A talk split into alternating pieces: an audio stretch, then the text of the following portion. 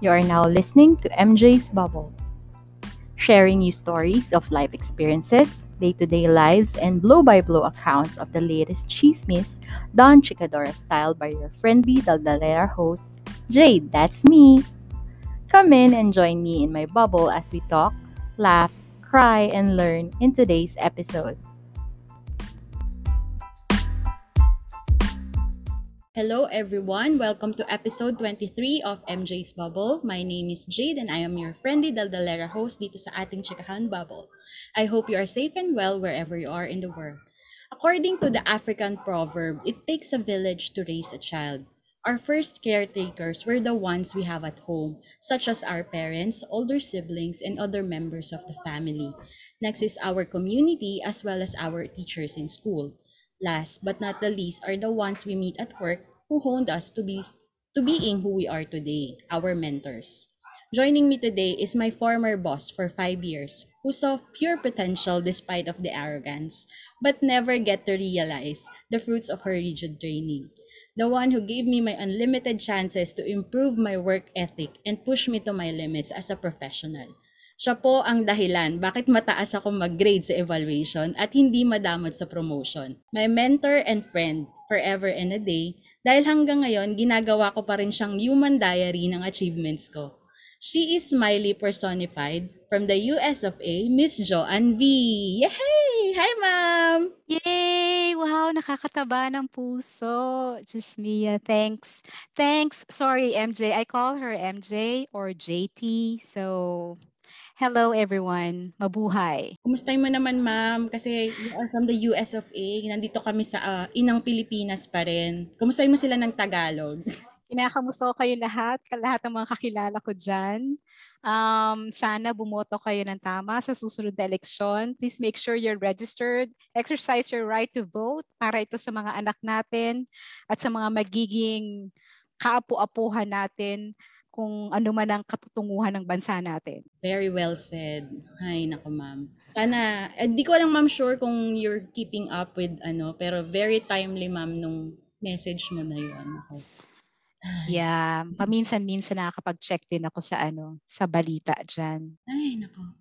Sana oh. Sana ay good luck Pilipinas. Yun lang na naman masasabi ko. So, ma'am, yes. simulan na natin kasi gusto ko matagal na kitang niyayabang eh sa mga kakilala ko. matagal na kitang niyayabang, ganito yung dati kong boss, ganito, dapat eh. Even dun sa mga tao ko. Pero, wow. I, even sa mga ibang team na nakakasalamuha ko, ibang, let's say, property admin, sinishare ko yung mga lessons ko na na-receive sa'yo. I mm-hmm. want I want them to know you in this ano uh, in the form of this episode. So simulan na natin, ma'am. Okay.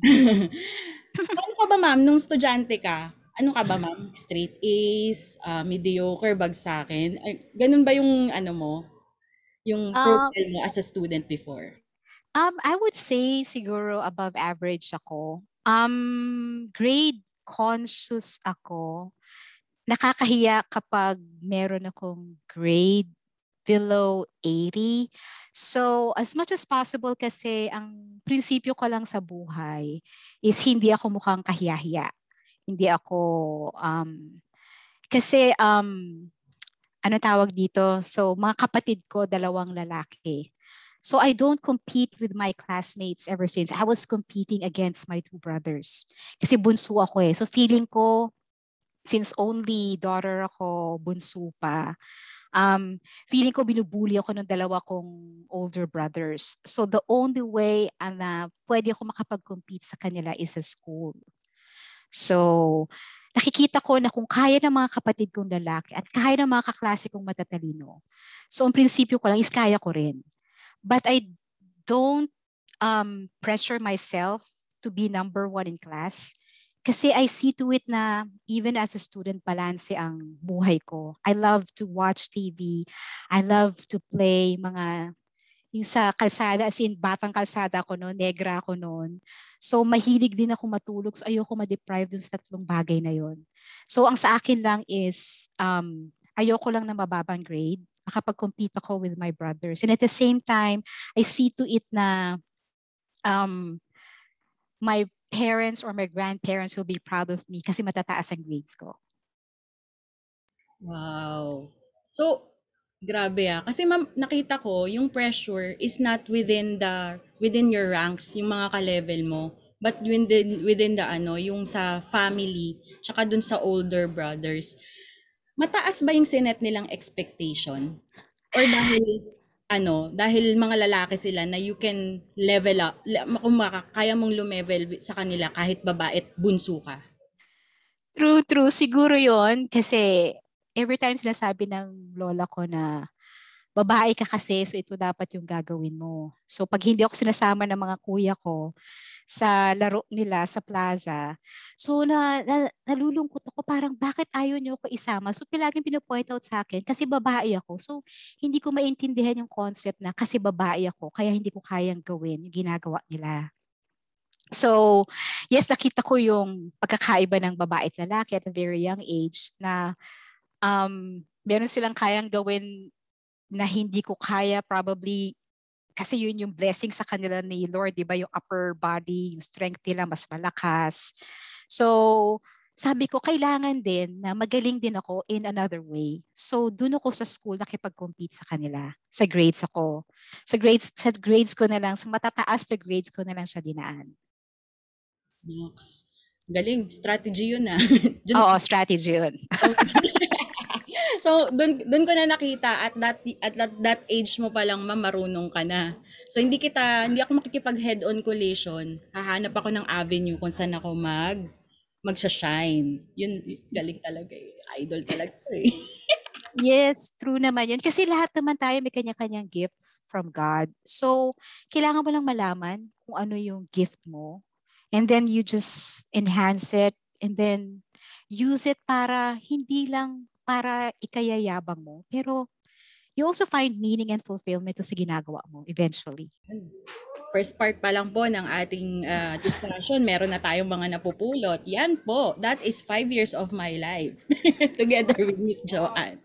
So ma'am, uh, in relation dun sa school life mo, meron ka bang mga, mga professors na nagmarka from, let's say, sige, sa college na lang? May mga professors ka ba na nagmarka sa buhay mo na parang sila yung nag-guide sa'yo all throughout yung academic life mo? Very unusual kasi um, alam ko kahit papano, palaaral ako. Kaya lang, walang tumatak sa akin na professor in college. Siguro yung teachings nila, pero talagang wala yung talagang nag-stand out. Ang maaalala ko lang talagang nag-stand out sa akin na, na tiningala ko as a teacher was my piano teacher for four years.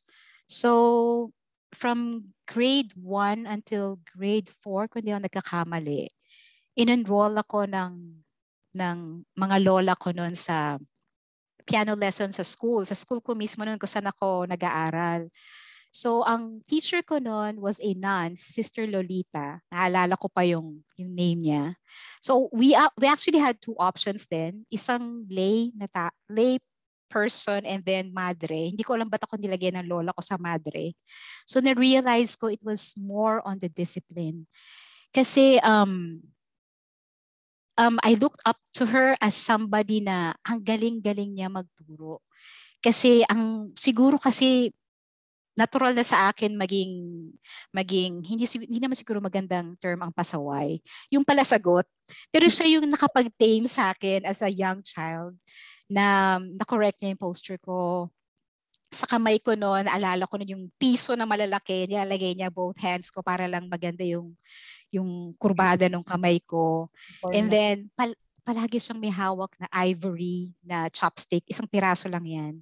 So itatap niya gently yung yung kamay ko kapag bumabagsak siya habang nagpapiano ko. Itatap niya yung likod ko kung pangit ang posture ko. And then um sa kanya ko natakot. Pero yung takot na yun, it's because um, natatakot akong magkamali. Maganda yung yung take ko noon sa sa natutunan ko sa kanya kasi um, siguro yung takot na yun, yun yung disiplinang tumu disiplina na tumulong sa akin para all throughout my my life as a student, nakatulong sa akin yung disiplina na yun. So yun yung naging guiding principle ko probably kaya naging consistently above average ako sa grades ko from grade school until makagraduate ako in college. It's really discipline.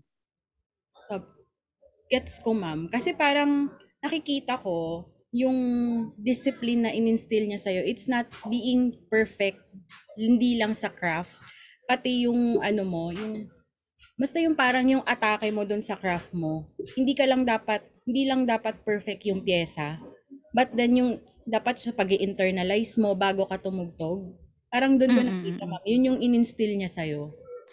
True. And kahit stricta kasi yung teacher ko na madre na yon hindi niya ini-expect sa akin noon na maging perfect noon, especially kapag meron kami upcoming recitals noon. Ang sa kanya lang is, alam ko dapat kung anong dapat kong gawin, ano dapat ang itsura ko pag nasa stage ako, at alam ko dapat ang gagawin ko pag nagkamali ako. Ganon siya. Pero takot ako sa kanya in a way na ayoko ko ayoko siyang ano yan? Ano yung term doon? I don't want to let her down kasi siya estudyante niya ako eh. Uh, so in front of everybody ayokong mapahiya siya because nagkamali ako. Ganun. Mm-mm, Kumbaga parang ayaw mong bumalik parang kasi parang ano yun sa atin ma'am command responsibility. Diba? Yes. Oo, reflection kasi yun nung Oo. turo niya, yung ako, ako yung produkto niya eh. So yun, gets ko naman. Which is, Mm-mm. parang, hi sister, wherever you are. Salamat. Oo nga. Wala akong balita sa kanya, pero feeling ko, kasama na siya ni Lord. Anyway, thank you sister. Yes, sister. And kami din, nararamdaman din namin yan. Mamaya natin i-discuss yan, yung mga nakakatawang story. Produkto ng training ni, ni sister. Ah, aha, aha, aha. So, yan ma'am, di pagka-graduate mo, you're the above average student. Mm-hmm. Yung ganyang um, ethic mo about um, your studies, tapos ma'am, yun nga yung in-instill sa'yo ni sister, do, tumagos ba yan in your corporate life? Yes, tumagos yan. Siguro dahil galing din ako sa Catholic school. So, tumagos yung discipline and at the same time yung integrity. So very important sa akin ng integrity kasi ano yan eh. Sabi nga nila integrity is doing the right thing even when no, nobody's looking. So it's something I am proud of kasi um, kasi both ang nagbe-benefit dito it's not just the company pero ako deep inside. Masarap yung feeling na ginagawa ko yung tama. Hindi dahil sa gusto kong ma-promote ako, pero dahil alam kong yun yung tama. Oh, hindi dahil that is expected of you. Yes. Kundi dahil natural yan sa'yo na ginagawa mo yung tama. Yes. And it takes a lot of discipline talaga para para ma-achieve mo yung talagang yung yung value na yun, ma-instill yun sa'yo yung integrity talaga. Mm-hmm. So, yun nga, ma'am, nandito na tayo sa professional life. Can you give us a walkthrough of your professional experience? oh my God, nakakatawa. Kasi, um, pagka-graduate namin, yung department, um, ang tawag na, department chairperson yata ang tawag doon, nung college. May binigay kagad sa akin na job opening noon sa isang um, organization for environmental planners. So sabi ko, ako, ako, ako, pick me, pick me, gusto ko yan. Kasi ayoko mabakante. Gusto ko a month after graduation, may trabaho kagad ako. So, nagka-work ako, kaya lang talagang one-man team ako noon. So literally yung um, mag-isa lang talaga ako noon. Wala akong experience sa kahit ano. Um, yung office no nung organization, it was then the Philippine Institute for Environmental Planners. Um, so ang office no nung president um, doon sa isang part ng bahay niya. Magandang bahay siya, malaking bahay siya. Kaya lang mag-isa lang ako noon. So, hin- hindi ako tumagal doon. It's because mm, kailangan ko ng taong kausap. So wala akong kausap na tao. So malungkot 'yon. So hindi ko kaya 'yon. So parang Lord, gusto ko yung trabaho, gusto ko yung boss ko, ang bait nila and then at the same time natututo pa rin ako to be independent and mapagpatawad sila kahit um not so much yung accomplishment accomplishment ko kasi nga bagong graduate lang ako. Kaya lang talagang para mabuhay ako, hindi lang kailangan pagkain ng meron ako. Kailangan ko ng kausap talaga. so after that, during the first year, um, gumraduate ako noon April eh. So wag ko na sabihin yung taon. So April ako gumraduate noon. From April, so from May until December, I think kung di ako nagkakamali, MJ, five yung naging trabaho ko noon. Nag-ano ko noon, nag ang tawag doon, work hopping, job hopping. Yeah. So ganun ang ginagawa ko noon. Kasi ang sa akin kasi, number one, gusto kong ma-practice yung kurso ko. And at the same time, I want to be in a company then na alam kong doon ako magtatagal. So hinahanap ko yung trabahong gusto ko at saka yung kumpanyang gusto ko. So kaya siguro nag five jobs muna ako noon bago Oh. talaga ako mag-landing sa sa company na pinag-retirean ko. Hmm. So ma'am, eto nga, after five jobs, dito, dito ka na dumating dun sa pinag-retirean mong kumpanya. Na kung Mhm. saan tayo nagkita. Aha. At the, na-feel mo na ba agad yung vibe nung ano? Kasi meron akong episode before na interview pa lang, pag hindi mo na gusto yung vibe, alis ka na dyan. Eto ba, nag-apply ba sa'yo to, ma'am? Um, parang, kasi, yung nag-start kasi ako sa, it was then called Robinson's Homes Inc. I applied as secretary then for the senior vice president and general manager, si Architect Prudencio Castillo. So, nung interview, talang dalawa kaming applicant noon eh. So ako yung unang tinawag. Diyos ko dahil, 7 o'clock ng gabi yun. Ang tagal ko nag-intay noon, Lord. Pero nakayanan ko talaga. At hindi madaldal yung kasama kong aplikante, nakakalungkot. So talaga napanis parehong laway namin. So, nung in-interview ko, ang tanong sa akin no, nung dati kong boss is, oh, ito yung kursong pinag tapusan mo. So, okay ba sa yung gatong trabaho?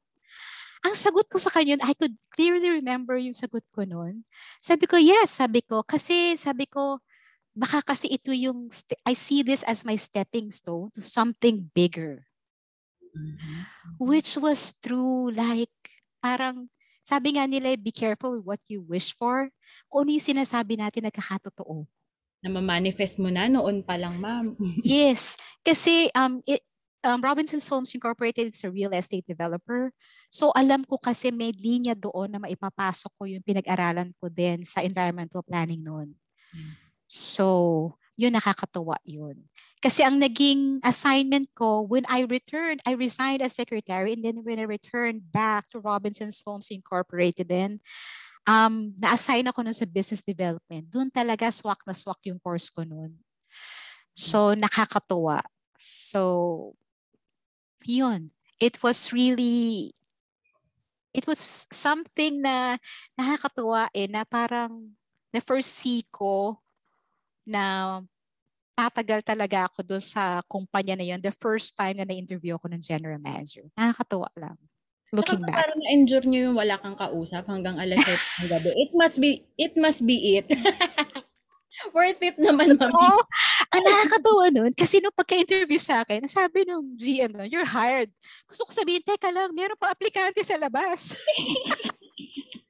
Parang, kawawa naman siya kasi pareho kami nag-intay, di ba? So, hinire na niya ako. Sabi ko, "Ay, kawawa naman siya. Grabe. So, Iba yung- experience na yun. Grabe. Pero yun talaga yung ano ko doon, mami, na-enjoy mo yung ilang oras na wala kang kausap. Yun na yun. Worth it na daw yun. Langit ko. Totoo, totoo. So, sinimulan mo siya, ma'am, as secretary to the SVP and GM. Then, na-assign ka sa B- BDDI. Sorry po, ah, internal, ano namin yun, internal um, at jargons namin. BDDI, Yes. the Business Development Department of Robinson's Homes. Mhm. Nagsimula si ma'am, doon ka na ba nagkaroon ng leadership um, role o nag-rank and file ka pa for some time? Yes, um, nag-start ako syempre from the ranks ako noon. Um, I was assigned then sa research and then later on nag-Roland ako. And then I handled licenses. Pero during that time, kahit na-promote na ako noon, wala akong tao noon. So it came to a point na um, nung na-promote ako noon as officer, our general manager then, si Mamalu, um, asked my help para mag-start up ng customer care. But during that time, ang ina-eye doon para i-promote was somebody else to handle customer care. Ang role ko lang noon was part-time business development and then part-time customer care para lang sa startup. So tumulong ako dun sa kasamahan ko noon din sa customer care noon. Pangalanan ko na siya si Mai. Um, tinulungan ko siya noon for the startup. Unfortunately, um, nagkaroon siya ng health concern si Mai. So she had to take a leave. Since nasimula na namin yung customer care unit noon, kasi wala pang customer care noon ng Robinson's Homes Incorporated. As in, kung kani-kanino nang binabato noon yung mga clients noon. So, ang nangyari noon is, um, parang nag-semi full-time ako noon. Actually, I was doing I was wearing two hats at the same time noon sa customer care and sa business development noon. And then eventually, nung hindi na makabalik noon si Mai because of her health then, it was actually sad because siya talaga yung ina-eye noon for that position. So, kailangan may mag-take over na noon. So, I was assigned permanently sa customer care unit. Again, since it's a startup unit noon, wala na naman akong kausap noon kasi mag-isa na naman ako sa kwarto. Diyos ko dahil talaga nga naman si Lord, sinusubukan talaga yung ano ko, yung, yung toothpaste na ginagamit ko. So, anong nangyayari nun? Kagandahan lang nun is, since startup pa lang yan, I was able to, I had a chance to collaborate with different um, customer-facing departments then. Yes. So, it was fun and at the same time challenging kasi um, kailangan nila akong turuan eh. So, I was very thankful for people who who had the patience and time to really teach me. Walang manual noon eh. So I really had to talk to them as um, as customers um, came in and then hindi ko alam kung ano sasabihin ko sa kanila, hindi ko alam paano i-handle, hindi ko alam kung ano pinagsasabi nila actually. So, sasaklolo na lang ako sa iba-ibang departments. So, totoo, parang, ha, ano yung sinasabi mo, hindi ko alam. So, wala talaga ako alam. So, may mga ganong moments ako and very helpful talaga yung mga taong tumulong sa akin. Very patient and hindi madamot sa information. Tuwang-tuwa talaga ako sa kanila. My boss was very understanding then. Yung boss ko nun sa BDD, yung pinaka-head ng BDD then. Um, ang laking tulong nila sa akin people from credit and collection, sales documentation. May mga matataray na tao, pero Yes. Ganun talaga eh. Busy sila eh. Wala akong magagawa eh. Siguro.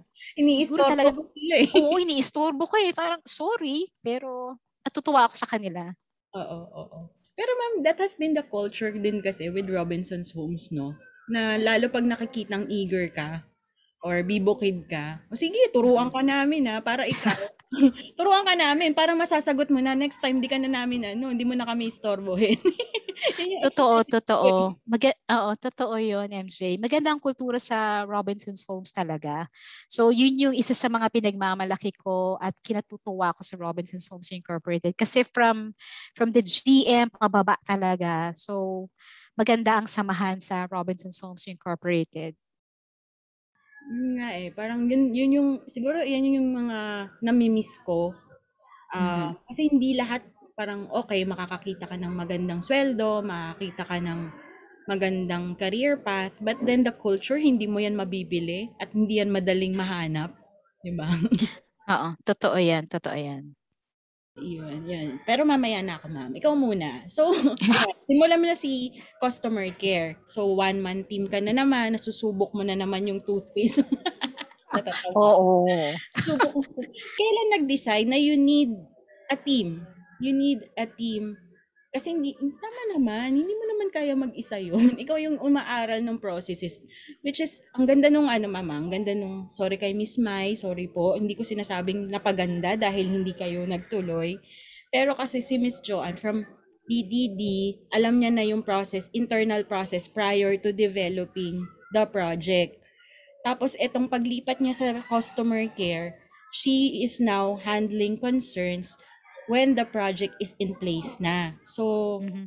when did the company or the management decided that you need a team? Or ikaw ba nagsabi nun? Ikaw ba yung nag-recommend na, ah, kailangan ko na muna ng tao?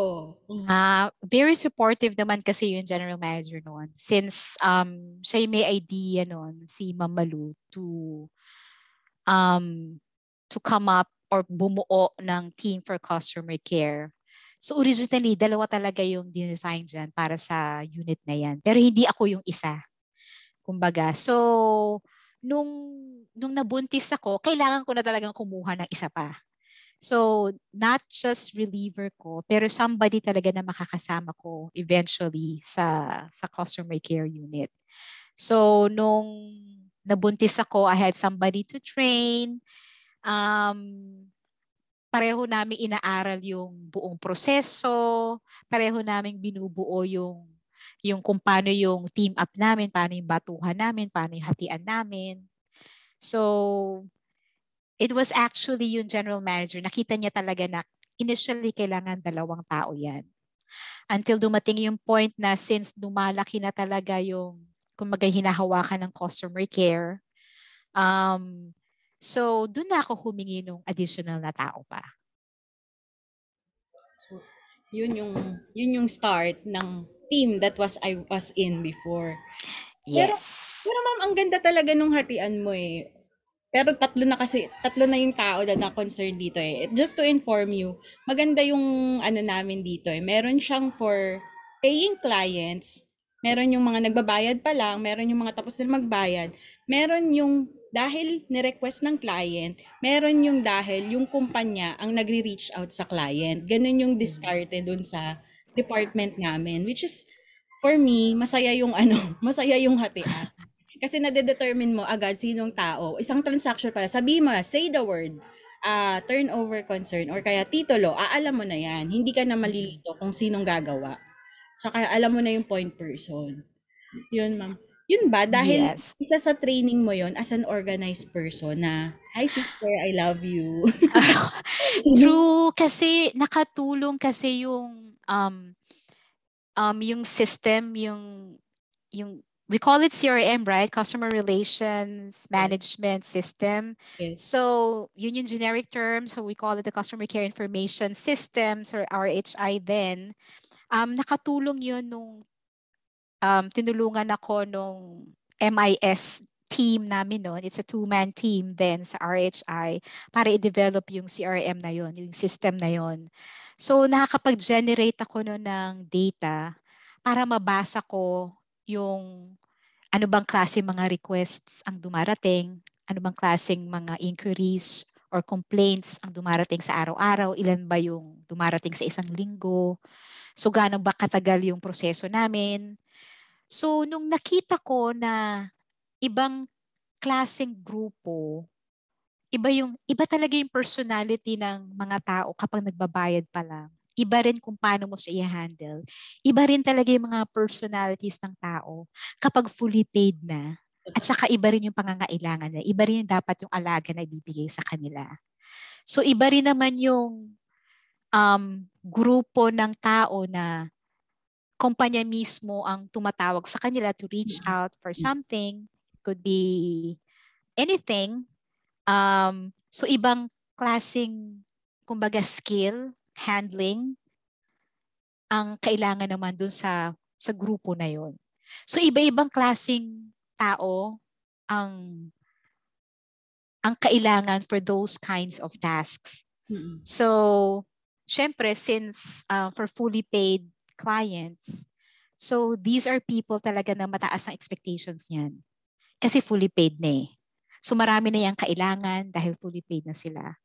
So, of course, since fully paid na yan, so iba yung iba yung um, PC nung taong haharap dyan. Iba yung Um, iba yung, ang tawag doon, iba yung skill na kailangan na meron siya kasi nga ito yung merong mas tendency na mag-complain. yes, because of possible delays on anything, Yes. 'di ba? So, yun yun. Pero since ma'am, katulad nito, yung ganitong ah, ina-identify mo yung transactions. Oo nga pala, before data al- analytics was cool, ginagawa na yan ni Miss Joanne before. So, sorry, sorry po yung mga nagmamagaling na data analyst dyan. anyway, hindi, hindi naman ganun. Ah, ma'am, kasi katulad yan, ina- ina-identify mo yung transactions na dapat iba yung personality nung nung sa paying accounts, dun sa fully paid accounts, dun sa magre-reach out sa clients. Mhm. Pero kasi ma'am, this is your first um uh, tawag dito, first time to handle such uh, personalities. Mhm. So, nag-adjust ka ba? Kasi from being an individual contributor, paano yung pagta-transition mo on honing t- three different individuals para mag-collaborate yung work ethic ninyo? Ah, syempre aaminin ko mahirap at first kasi ang ang sa ang naging tendency ko kasi before is to um to create somebody na kapareho ko ang style.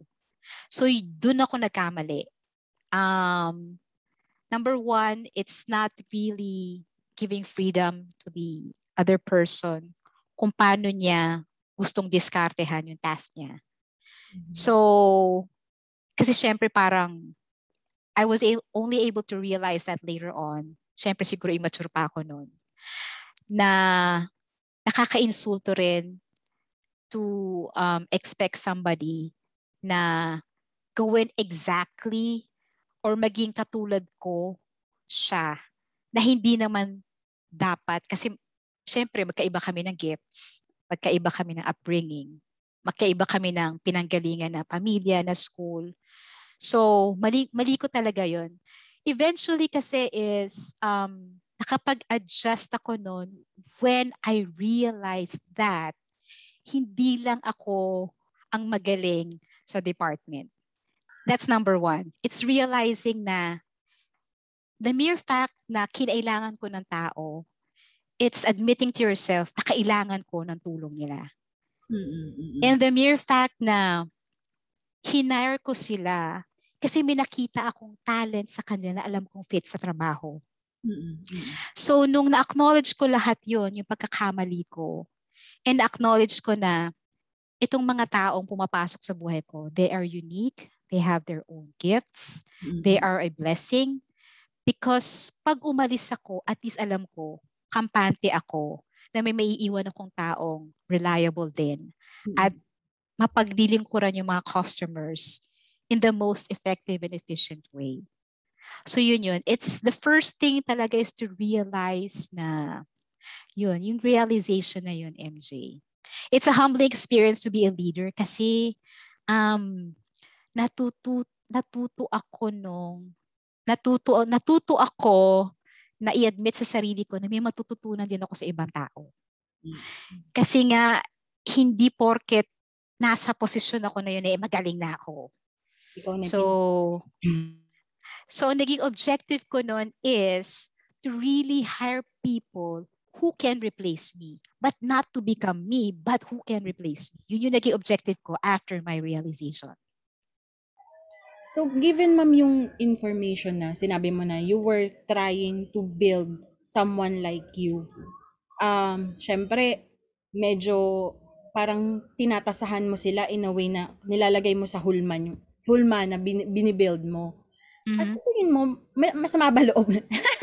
masama ba loob ng mga tao mo before? Oo, kasi um, mataas na expectations ko sa kanila eh, na remember yung prinsipyo ko before, kung kaya ko, kaya mo. So ganun din yung in-expect ko sa kanila. Kung kaya ko, kaya mo. Pwede ka pa nga mas magaling sa akin eh. Oo. So that was always the challenge na binibigay ko sa kanila, which is wrong. Kasi may kanya-kanya tayong pace kung paano tayo matuto, kung gaano kabilis, kung ano yung style, ba dapat, kung anong style sila natututo, kung anong style sila mas na-enhance yung skills nila. and yung understanding nila about the job. So, ibe, syempre may mga sumasama ang loob kasi Ah, present. ba, oh, kasi ang syempre expectation ko is kapareho ko uh, kung kaya ko, kaya mo rin. So dapat pareho tayo, parang ganun. So mali yun. So alam ko na may mga nasasaktan talaga. Pero alam ko rin naman na with the discipline and yung style of leadership ko na pinagdaanan um, ng mga tao ko sa akin, whether nung nagsisimula pa lang ako as a leader or eventually bago ako mag-retire, bago ako umalis, alam ko naman na may tumatak sa kanila na hanggang ngayon eh, meron silang nagagamit pa rin nila kasi may natutunan sila sa akin. Totoo yan. I can attest to that. mm. Yeah. Yun, so, na, um, yun nga ma'am, nung pero ma'am, is there some uh, a specific in instance na you were being called out by your um, previous subordinate or may nachismis sa'yo na yuri parang okay, I have to step back from that ta- from the from that realization na or, or one specific in ano lang uh, scenario na I have to step back. I have to yung acknowledgement mo nga nung lahat nung na may ibang personality yan, may ibang style yan, may ibang pace yan, may ibang diskarte yan. Mm-hmm. Is there one instance na kinall out ka ba or you just realize it? Natural. Um, Siyempre, maraming mosang sa office. So, may mga may mga ibon naman na nagpaparating sa akin ng balita. At first, pag nakakarinig kasi ako ng ganun, um, at first nasasaktan ako nasasaktan ako kasi parang yung feeling na hindi mo nakikita na para sa ikabubuti mo ito. Ganun ako noon. Nasasaktan ako kasi hindi nila nakikita na para sa ikabubuti nila yon. And then later on, um, syempre may mga, you cannot please everybody. Whether you're doing a great job or not, you cannot please everybody. Kasi iba-ibang personalities ng tao eh kumbaga kung ako may expectation sa tao ko, sila rin may expectation sa akin. So kung hindi nagbabangga pareho yun, doon nagkakaroon ng problema sa relationships. So pag hindi ko na please ang tao, dumating ako sa point na, okay, so hindi ka masaya sa akin. So what I would do is that it's not really ignore it. It's it's accepting it and hmm. then kung magkakaroon ng pagkakataon talaga to really talk to that person, syempre, may mga style ako na I have my ways para talagang um, siguro uh, ang tawag doon para ma-verify kung ano man yung narinig ko from other people mm-hmm. or para lang mapag- mapagaan ang loob ng taong yun sa akin. Mm-hmm. So I always find a way to do that. It could be during a huddle. It could be during an appraisal. Mm-hmm. It could be during like, oh, kumusta ka na? Punta lang ako sa table niya. Mm-hmm. So, ganun lang. So, um, kailangan ko sing tandaan na um, as a leader, um, kailangan ko ma-realize na meron din akong probably kailangan i-improve sa sarili ko.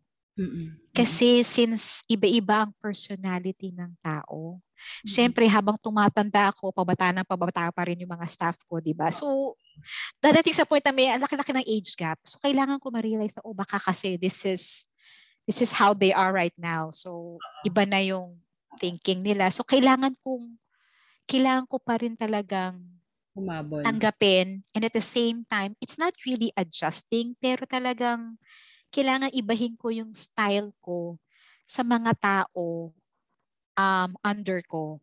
Kasi hindi applicable sa buong team yung iisang style lang. Mm-hmm. Probably same policies, same guidelines, pero in terms of treatment, merong isa talagang kailangan mo talaga pansinin araw-araw. Mm-hmm. Meron naman kailangan iwanan mo lang siya, parang intayin mo na lang, isabit na lang niya yung report mo. May mga ganun tao. Meron naman yung ano, yung um, maingay, Aray. tapos ano,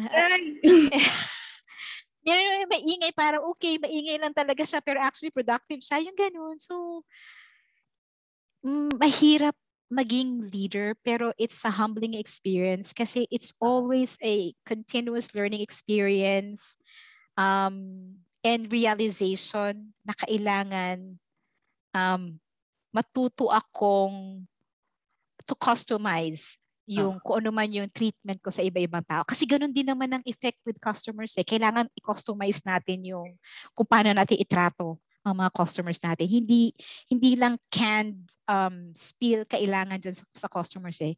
Ang importante dyan, customize din ang treatment talaga. Oo. So, yun. kinikilala mo talaga sila para apply Yes. tama yung execution ng standard policies and yung ano processes. Mhm. True. So nabanggit mo na ma'am yung mga na, na yung mga na encounter mo ng mga tao mo na meron kang pwede lang iwanan, meron kang Mm-mm. pwedeng yung dapat bantayan mo araw-araw, tanungin, ano, Mm-mm. kumusta na yung ganito, kumusta na yung ganyan, meron yung maingay lang siya. Sino kaya yun? um, meron ka bang share na isang kamot ulo moment at saka one proud moment about your um about your professional or lead mentorship life with this ano with this kind of kinds of ano people. Tsaka ma'am, meron akong tanong, bakit kailangan babae? Babae lang nasa ano mo, nasa team mo. Tsaka dapat maganda. Yun muna pala yung gusto kong tanungin. Oh my God. Siyempre naman, di ba? Gusto ng mga clients talaga yung pleasant kausap. So normally, siyempre sa sa mga frontliners talaga in terms of branding. So kailangan na ang ihaharap talaga sa tao is really somebody presentable. Yung magiging kumaga ma-represent yung yung company as the brand ambassadress. Parang ganun ang dating. So overall package yan, it's beauty inside out. When you say inside, it's more of really yung how the frontliners be able to carry herself, how they say their spells, how, and then what they say. And then yung three things, in summary, ba, it's always the verbal impact, the visual impact, and the vocal impact. So, package siyang tatlong yan.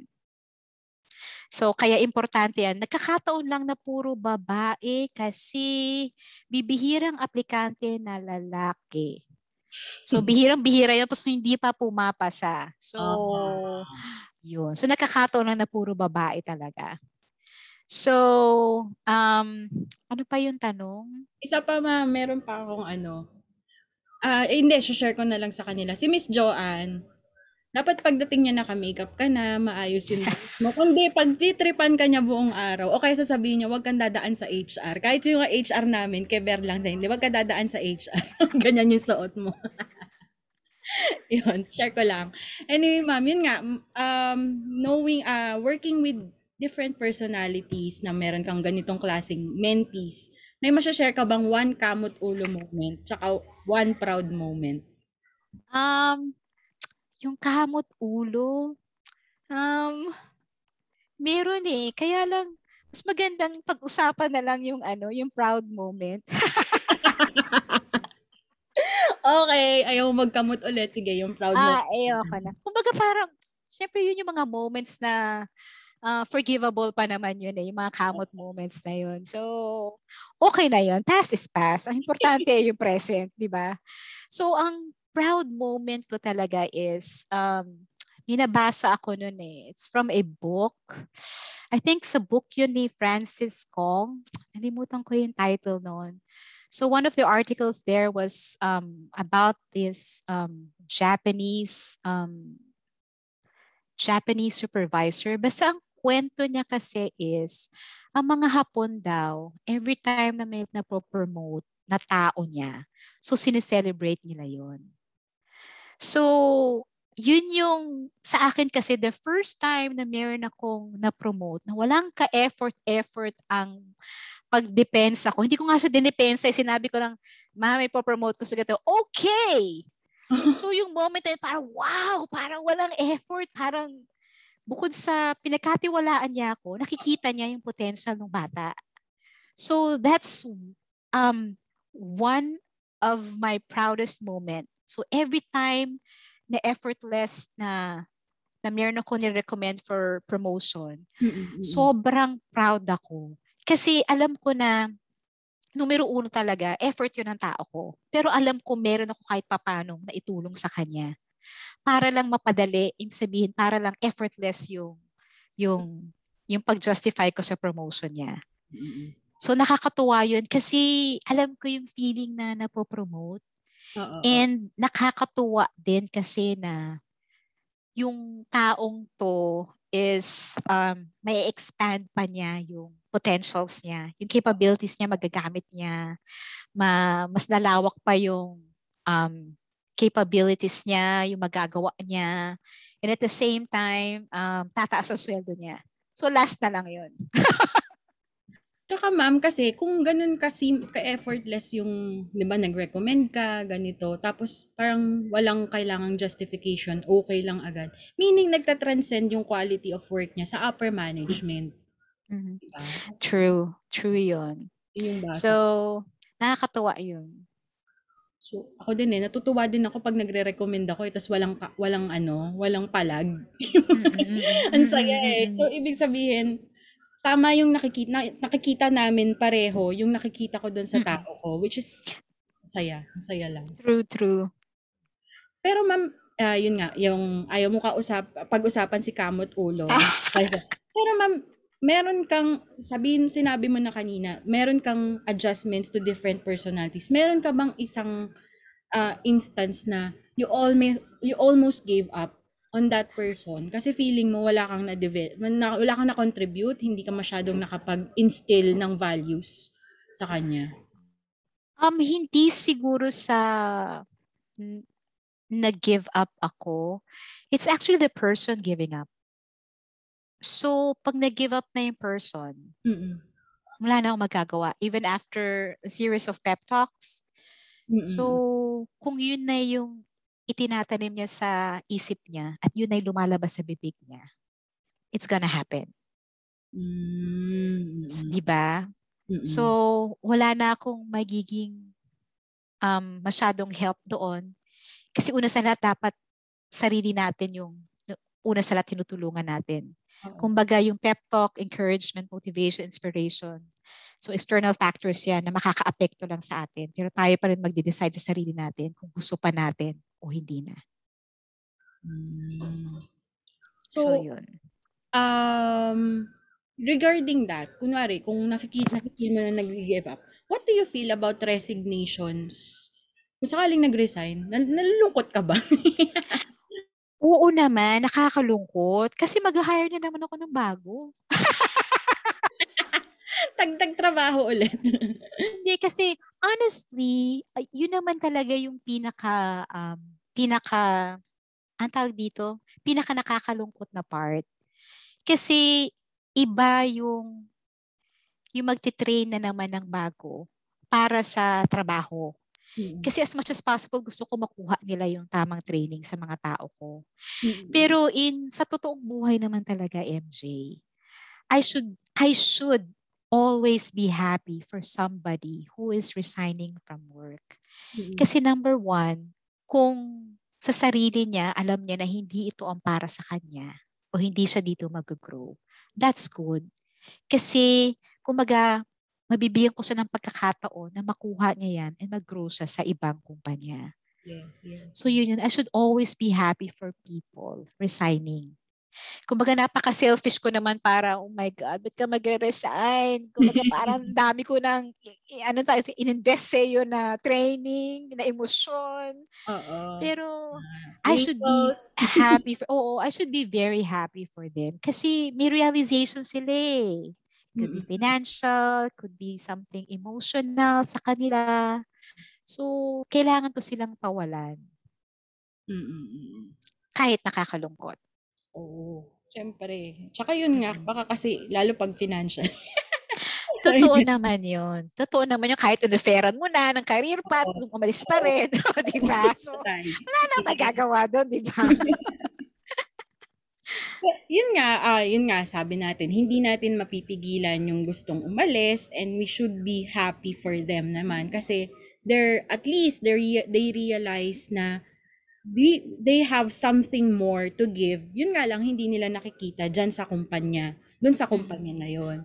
Mhm. Um, given that, connected ka pa ba dun sa mga dati mong mentees or dati mong subordinates?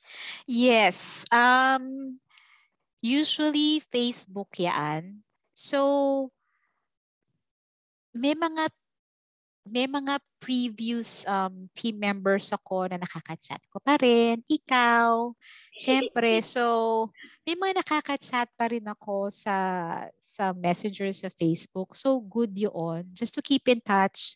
Maganda rin na Facebook friends kasi at least naantabayanan ko na kaya nangyayari sa buhay. Kasi Oo. sa akin, kasi um, yung kahit hindi nakikita to ng mga staff talaga, yung may mga boss talaga na concerned pa rin sa'yo, even nasa labas ka na ng poder niya. Yes. Yung kasi yung, sa akin kasi it's always a joy seeing, for example, ikaw, ilan na anak mo? Lima na? Joke lang. So nakikita ko na lumalaki yung pamilya mo. So Mhm. nakikita ko na napopromote ka. So nakakataba ng puso yun kasi kumbaga hindi dahil sa dumaan ka sa akin, pero kasi naging parte ka ng buhay ko. Yes. yung ganun feeling na happy ka na para sa kanya. Mm-mm, mm-mm. Yung ganun. Yun nga, ma'am, since naki- nasisilip mo, nabanggit mo noon na happy ka pag nakikita mo yung ano, yan ba yung nakita mong potential by, nung first interview? Doon sa mga taong nakita mo yung paano nag-turn out yung mga lives nila? Lahat naman na, Nag-align naman ng- sa potential mo nung nakita Ah, mo?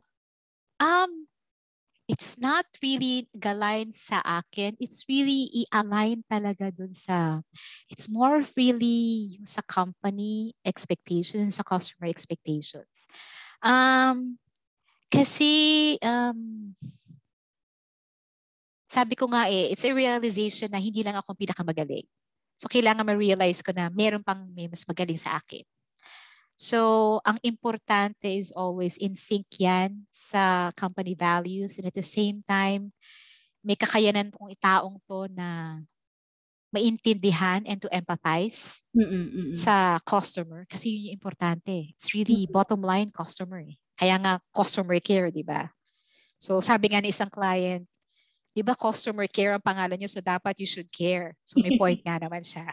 So dapat pala sabi ko ang ang department name na lang is customer service para service na lang wala nang care.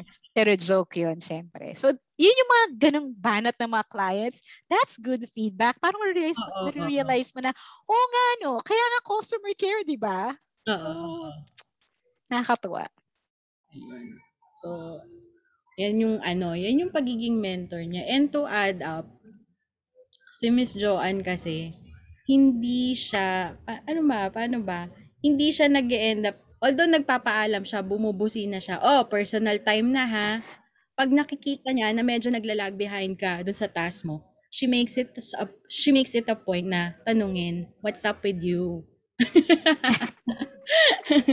Kasi, ang ano niya talaga, di niya naman gustong pakialaman yung personal life mo. But then, if your performance is falling behind, hindi ka niya hahayaan na sumadsad ka na, pipigilan na niya yung pag yung downtrend mo. Yun yung ano ko, siya, gusto yung, as in gusto ko talaga doon. Yun yung gusto ko. Kasi parang na-apply ko din yun eh sa ano ko. Uy, what's up with you? Ganun talaga ako, ma'am. Pakilamera na rin ako sa staff ko. Lalo pag biglang, yung pinakamaingay, biglang naging sobrang tahimik or yung pinaka yung pinaka performer biglang nananahimik parang hindi ito ganito so parang na-adapt ko yun from you ma'am True. Kasi biro mo sa isang buong maghapon, nine hours tayo magkakasama noon. So pag umuwi ka sa bahay, pagod ka na, matutulog ka na lang. So basically parang we're all spending time together. It's not just work. So may relationship talaga na nabubuo. Mm. So as a leader, kailangan talaga kahit personal, kailangan kumustahin mo yung tao kasi tao rin yan eh. Mm-mm, mm-mm. So it's not all about work talaga, kung ano yung metrics mo. Mm-mm, mm-mm. It's the relationship talaga na kailangan i-build and at the same time sustain. Mm-mm, mm-mm. So, yun yung ano natin. Yun yung nalaman natin. O, ang dami nyo na pala, no? Ang dami nyo nakuha din sa experience natin, no? Pero, yun nga eh. Kasi, si ma'am retiree na eh. So, ang dami na dapat natitrain eh. Nandun na siya sa USA. So, kumustahin natin yung buhay niya. Kumusta ka naman dyan, ma'am, sa tate? Maliban Okay sa naman. ano, pagiging nanay kay Milo na smooth ang transition dyan dahil uh, just to inform you guys, si Milo mula nung bata siya hanggang ngayon, English speaking yun, yung batang yun. Tapos pag nando siya sa office, lahat kami nag adjust lahat kami merong ano, dumudugo yung ilong. pag kinakausap kami. So, kumusta ka dyan, ma'am? Okay naman. Isang araw, nagising na lang ako, kailangan ko na lang pala mag-English. So, challenge yon So, it's a good experience na makasalamuha yung, syempre, mga Amerikano. Iba-iba yung races din dito. So, maraming learning experiences. So, hindi ko pa siya talaga nasasagad kasi pandemic pa rin. So, restricted pa rin ang galawan, ang interaction. So, second year ko pa lang dito. So, first year, basically, nasa bahay lang ako. So, I have work from home. So, I'm still with customer service, of course. Wow. So, yung first job ko talaga, ang sinabi ko, tinanong nila bakit ako, ba't ko raw gusto yung trabaho. Sabi ko, basically because I really want to um, enhance my English language. Mm-mm. Because there are expressions here na hindi ko siya naiintindihan. Mm-mm. Especially um, when I was able to talk to people from different states. Oo, So iba-ibang accent yan, iba-ibang expressions, parang Mm-mm. shucks, i-assume ko na lang kung ano yung sinabi niya. Ganon. Oo, oo, oo. So, ang sa akin kasi is, sa atin, aral, aral natin ang English as a second language. Oo, oo. Pero iba kasi kung ina-apply mo na siya as a, pag Conversation. nagko-converse ka na, yes, sa mga totoong natives ng ano Native ng Amerika. Yes. So, 'di ba ma'am, ang understanding ko noon parang ah tawag dito. For the longest time customer service, hindi ka ba nag-isip na ay pagdating dito sa States at naisip ko magtatrabaho ako, hindi na ako magko-customer service because I've I've been doing that all my life. Hindi ko mo ba naisip yun, ma'am, na mag-shift ng career? True, true. Kasi parang ano ako ngayon eh, parang parang clean slate ako nun, ngayon dito sa US. Pwede Mm. kong i-reinvent ang sarili ko. Actually, pwede ko pang palitan ng pangalan ko pag naging US citizen ako. Pero Ano syempre, hindi ko gagawin yun. Anyway, hindi ko gagawin yun. So, inisip ko kasi kung ano ba talaga yung magpapasaya sa akin. And then I realized it's really customer service. Because apart from customer service being a humbling experience, iba-iba kasi ang experience kapag nakikipag-interact sa clients every day. Kasi different folks, different strokes, Oo, oo. marami marami akong natututunan hindi lang dun sa tao pero kung paano ko sila dapat i-handle especially with different cultures mm-mm. and at the same time kasi is um yung yung feeling na na ano tawag dito na nakakadirekta ako sa tao Mm-mm, mm-mm. Totoo yan. kasi kung um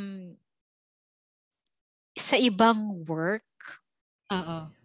Yun at yun lang din makikita mong tao, yung mga ka-office mates mo, yung mga ka-team mo eh. Pero dito, parang nakukuha mo yung feedback sa tao, iba-ibang, bukod sa iba-ibang tao nakakausap ko, nakakuha ko direct feedback. And I can do something about it. Oo, oo. Ganon. Oo, oo. So, nakakadirekta ako sa kanila. Oo. Kasi parang you can you can put the girl out of customer service pero yung customer service ano mo eh yung ins, yung ano ba yun yung instincts mo kahit mag back office ka lumalabas yan eh so yung kailangan Oo, ma-address. totoo. Parang ano, hindi ko kaya nung walang kausap. Ganun yata talaga ako. Pero syempre, ang gusto ko na kasi in terms of leveling up talaga, Oo. is one day talaga, it's to really be part of the team na para siyang quality control, quality assurance, na talagang to look at processes on how to further improve the business process Mm-mm. para tumaas yung quality and at the same time either prevent or talagang totally walang waste talaga sa process. So yun yung gusto ko pero still in service. Kasi iba talaga pag napapasaya mo yung tao, parang ikaw masaya rin. Oo. oo. And I do find meaning and purpose sa trabaho ko sa customer service. Mm-mm-mm. Para at the end of the day, parang fulfilled ako. Para ay, ang sarap. Ito yung taong, ito yung damdamin ng tao nung iniwan ko siya. So, ang sarap ng ganun feeling. Oo. Tsaka ano ma'am no, parang ako nga, sales din naman is customer service. Yun nga lang, Mhm. parang ang sa akin kasi parang at the end of the day, yung bawat thank you, yung bawat, uy ma'am, salamat nakapag-park na ako. Uy ma'am, salamat dun sa pag sa assistance mo this today, dun sa documents. Kumbaga hindi man hindi man yung dahil parang sa kanila it's the little things. Parang Mhm. napakaliit ng pabor na yun na binigay mo na which is part naman ng trabaho mo pero parang ang laki ng impact sa kanila no Uy, salamat nakapag-park na ako kasi mga ano parang yun yun yung nakaka-fulfill kasi doon Sa True, true. Oo, true. Kaya masarap yung feeling talaga nakakadiretso ka sa tao. eh. Mm-mm. Iba And- talaga. Opo. And isa pa ma'am, ang natutuwa ko, pag meron ka ng mini-mentor ng mga tao, yung tipong umaakyat pa, kumbaga in nagre-reach out pa sila sa'yo, sasabihin, ay, ikaw ba yung boss ni ganito? Kasi minsan ma'am, nagkakadi ako dun sa mga tao before, be- prior to pandemic, sinasamahan ko sila. Ah, ikaw ba yung boss niya? Biglang sasabihin yung gano'n. Bakit? Sabi ko, bakit po? Ano pong ginawa sa inyo? Hindi, okay kaya siya. Parang. Pero pabiro lang naman yung sinabi. pabiro lang naman sinabi. Ano pong ginawa sa inyo? Kasi gano'n yung personality ng tao. Yun ang hahampas eh pag natusok. Ah, oo. Sa- Nakakatuwa. Oo, parang yun yun. Parang yun yung part ng pagiging mentor. Yun yung parang nagre-reach out kasi ine ginagawan pa nila ng parang extra mile. Or even yung mga partners niyang property admins na, uy, okay yung tao mong yun. Parang sana kung makakabalik siya sa Manila, sana kung Mm-mm. Parang ganun. Ganun yung, O, diba? Diba? Nakaka-proud. diba? ang saya lang, ang saya lang. Oo, oo, oo. Ayun. So ma'am, salamat po sa inyong pagpapaunlak. At napakilala na kita formally sa Oo internet. nga. Meet my Oo ex nga. na forever kong pinag... so, forever kong pinagmamalaki. Ito siya. Ito siya. Thank you. Sana may nakuha kayo ng magandang aral. So, Lagi naman. lagi naman, ma'am. Hindi lang, hindi nga lang, hindi lang yung words eh. The process, yung, yung training mo sa akin about processes, yung pagkakaroon ng systems, aha. Yung- Yeah. yung ethics, hindi lang hindi lang yung mga direct reports ko yung nakakaramdam noon. Yun nga 'di ba parang nakwento ko na I even huddled with the team leaders of the unit na Mhm. Para turuan sila mag-evaluate. Wow! Kasi naawa ako. Kawawa naman yung mga hindi na po promote. Which is nag-materialize na ma'am. Yung mga ina-eye ko before na, Mhm. na hindi pa sila na promote from the time that they, Mm. had. they were promoted. That's good. Wow, nakakatuwa yan. Yun, sabi ko, kasi talagang nag-sit down kami. Oh, ito ba? Matagal na to. Hindi na hindi ko sinasabi dahil matagal siya. Sabi ko, nagagawa ba nito yung documentation? On time ba? Mm. Na-process ba? Nabayaran ba yung contractor? O bakit hindi mo i-promote? O yan na lang ba yung gagawin niya? Sabi ko, ganun na yung approach. Kasi ma'am, napa, ako yung napafrustrate para sa tao na could have been kung ako ma'am kasi for me, nakitaan ko na siya ng potential Mm-mm. na even sa team ko, mag-fit siya. Pero Mm-mm. kailangan siya nung team na yun. Kasi dahil dun sa ethics niya. Mm-mm. Kaya pinush ko talaga na ma-promote yung tao na yun. Good, good, Yun. good. Nakakatuwa yun. Mm. Parang, wala lang, parang nung nalaman ko na promote siya, ay gusto ko siyang yakapin. Nakakatuwa, di ba? Kaya yun, wala lang. Parang yun yun. Tapos ma'am, dito sa bahay. Dito sa bahay, yung mga anak ko na nafe-feel nila yung fruits ng training mo na hindi pwedeng hindi pwedeng parati kayong napapagalitan for the same reason. Kasi dapat alam niyo ng expectation Yeah. 'Di ba? hindi pa hindi tayo kumbaga ito masama man yung sabihin na tanga yung bata pero sinasabi ko kasi indirectly na hindi tayo mga tanga na for para ma- ma-call out tayo for that same reason every single Mhm. time. Na dapat Yes. alam na natin yan. Alam na mo na yung expectation sa'yo and alam mo na yung diskarte mo dyan. Iba yung, iba ka, hindi ka ganito yung style mo. O di ba, gumawa. Pero just the same, you have to finish the task. Mhm. Parang ganun. So, yun. Mhm. Ang daldal ko, pero yun yung way ko, yun yung way ko para iparating kay Miss Joanne na yun yung mga napulot ko sa kanya. So, I hope you guys have learned a lot in this episode na yan. Ah, sobra. Sana, and sana nakita nyo rin yung mentor na katulad ng ito or kung na-start kayo in your career. I hope you find a mentor na katulad ni Miss Joanne. Kasi sobrang Oo. mag-shape talaga yan ng professional career niyo. Oo, tsaka cute talaga ako sa totoong buhay. Ay, Joke. Lalo na pag tumatawa siya. Kaso nga lang, wag ka magpapakita sa kanya pag pangit ang makeup mo, magulo buhok mo, tsaka pangit yung damit mo, tsaka hindi takma yung sapatos mo, tsaka damit mo. Naku, yari ka. Asarin ka nito. Nako.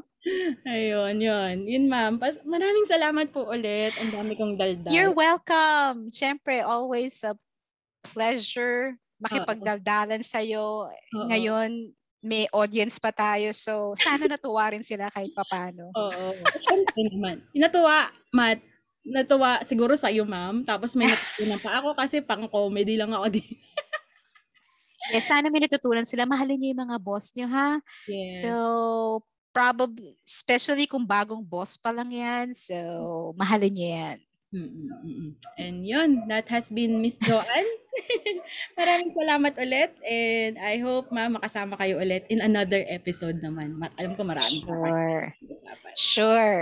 So yun. Ma'am, meron ka bang gustong batiin? May gusto ka bang ano? Oh, previous colleagues, ganyan? yes. Binabati ko ang mga tao sa sa Robinson's Land Corporation. Huwag ko na sabihin kung anong division yun. Malaking kumpanya yan. I miss you guys. So, especially the B Club. Huwag na natin sabihin kung ano ibig sabihin ng B. So, hello everyone. At and keep safe and stay Mhm. healthy. Thank you, ma'am. Thank you. Thank you. Have a great day, everyone.